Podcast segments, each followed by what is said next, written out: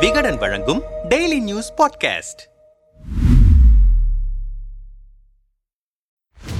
அதிமுகவின் ஒற்றை தலைமை விவகாரத்தில் பொதுக்குழுவில் எடப்பாடி பழனிசாமி இடைக்கால பொதுச் செயலாளராக தேர்வு செய்யப்பட்டார். மேலும் ஓ. பன்னீர்செல்வம் உள்ளிட்ட அவரின் ஆதரவாளர்கள் கட்சியை விட்டு நீக்கப்பட்டனர். எனவே பொதுக்குழு மற்றும் எடப்பாடி தரப்பு நிறைவேற்றிய தீர்மானங்களை ரத்து செய்ய வேண்டும் என்று பன்னீர் தரப்பு சென்னை உயர்நீதிமன்றத்தில் மனு தாக்கல் செய்தது. அந்த வழக்கை விசாரித்த தனி நீதிபதி அதிமுக பொதுக்குழு கூட்டத்தில் எடுக்கப்பட்ட தீர்மானங்கள் செல்லும் என தீர்ப்பு வழங்கினார். இந்த தீர்ப்பை எதிர்த்து ஓ. பன்னீர்செல்வம் தரப்பு உச்ச உச்சநீதிமன்றத்தில் மேல்முறையீட்டு மனு தாக்கல் செய்தது. இந்த வழக்கை உச்சநீதிமன்ற நீதிபதிகள் தினேஷ் மகேஸ்வரி ரிஷிகேஷ் ராய் ஆகியோர் அடங்கிய அமர்வு தொடர்ந்து விசாரித்து வந்தது. அதன்படி இருதரப்பு வாதங்களையும் கேட்ட பின்னர் அதிமுக பொதுக்குழு வழக்கில் தேதி குறிப்பிடாமல் தீர்ப்பை உச்சநீதிமன்றம் ஒத்திவைத்தது. இதற்கிடையே ஜனவரி பதினாறாம் தேதிக்குள் எழுத்துப்பூர்வமான வாதங்களை தாக்கல் செய்யவும் உச்சநீதிமன்றம் உத்தரவிட்டது. அதன்படி இருதரப்பும் தங்களின் வாதங்களை நீதிமன்றத்தில் தாக்கல் செய்தனர். இதைத் தொடர்ந்து வழக்கின் தீர்ப்பு எப்போது வரும் என அதிமுகவினர் ஆவலோடு எதிர்பார்த்து கொண்டிருந்த நேரத்தில் ஈரோடு இடைத்தேர்தலுக்கான பணிகள் தொடங்கியது. இந்த நிலையில் பொதுக்குழு தொடர்பான தீர்ப்பு இருபத்தி மூன்றாம் தேதி காலை பத்து முப்பது மணிக்கு வெளியாகும் என்று உச்சநீதிமன்றம் தீர்ப்பு வெளியிட்டது. அதன்படி அதிமுக பொதுக்குழு விவகாரத்தில் ஓ. பன்னீர்செல்வம் தரப்பில் தாக்கல் செய்யப்பட்ட மேல்முறையீட்டு மனுக்கள் மீதான தீர்ப்பில் உச்சநீதிமன்ற நீதிபதி தினேஷ் மகேஸ்வரி சஞ்சய்குமார் அமர்வு சென்னை உயர்நீதிமன்றத்தின் தீர்ப்பை நாங்கள் உறுதி செய்கிறோம். மேலும் இது தொடர்பான அனைத்து வழக்குகளும் முடித்து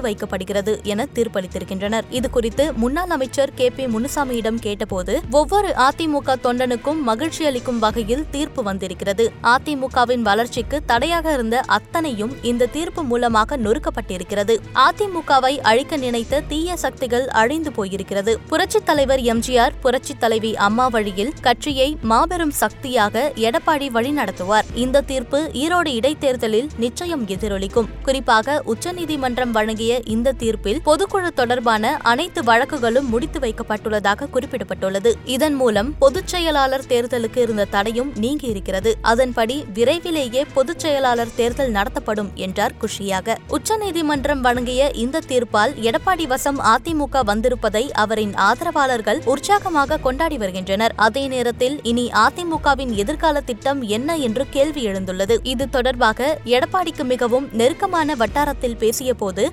திமுகவை பொறுத்தவரை ஒற்றை தலைமையின் கீழ் பணியாற்றியே நிர்வாகிகள் பழக்கப்பட்டுவிட்டனர். அதனால்தான் ஒருங்கிணைப்பாளர் இணை ஒருங்கிணைப்பாளர் என்று இரட்டை தலைமையை அதிமுக தொண்டர்களும் விரும்பவில்லை. இதன் தாக்கம் இரண்டாயிரத்தி இருபத்தி ஒன்று சட்டமன்ற தேர்தலில் பணியாற்றுவதில் சுணக்கம் ஏற்பட்டது. அதன் விளைவு குறைந்த வாக்கு வித்தியாசத்தில் ஆட்சியை இழந்தோம். இதனால் ஒற்றை தலைமையின் கீழ் அதிமுகவை கொண்டு வர வேண்டும் என்று சீனியர்கள் எண்ணினர். இரட்டை தலைமையால் கட்சிக்குள் ஏற்படும் குழப்பங்கள் குறித்து ஓபிஎஸ் இடம் பேசப்பட்டது. ஆனால் அவர் ஒப்புக்கொள்ளவில்லை. பல நேரங்களில் கட்சியின் வளர்ச்சிக்கு தடையாகவும் இருந்தார். தற்போது அந்த தடை முற்றிலுமாக நீங்கிவிட்டதாகத்தான் கருதுகிறோம். கட்சி இருந்தால்தான் நாமும் வளர முடியும் என்பது நிர்வாகிகளுக்கு புரிந்துவிட்டது. அதனால் கட்சியின் வளர்ச்சிக்கு உழைப்பார்கள். எடப்பாடியின் ஒற்றை தலைமையின் கீழ் பிரிந்து கிடக்கும் நிர்வாகிகள் அணி திரள்வார்கள் ஈரோடு இடைத்தேர்தலில் வெற்றி பெற்றாலோ அல்லது கடந்த ஆண்டை விட வாக்கு வித்தியாசத்தை குறைந்தாலோ அது எடப்பாடிக்கு மிகப்பெரிய வெற்றியாகத்தான் பார்க்கப்படும். அப்படி நடந்தால் விரைவாகவே அணி திரள் அரங்கேறும். உண்மையை சொல்லப்போனால் பாஜகவுடன் பாஜகவுடனான கூட்டணிதான் அதிமுகவின் வீழ்ச்சிக்கு முக்கிய காரணம். சின்னம் வழக்கு ஆகியவற்றை வைத்துதான் அதிமுக மீது பாஜக ஒரு ஆதிக்கத்தை பிடியை செலுத்தி வந்தது. பாஜக எதிர்ப்பு மனநிலையில் அதிமுக நிர்வாகிகள் உறுதியாக இருந்தால் அந்த பிடியை எடப்பாடியால் விலக்கிக் கொள்ள முடியும். அது விரைவிலேயே நடைபெறலாம் என்றார் விரிவாக.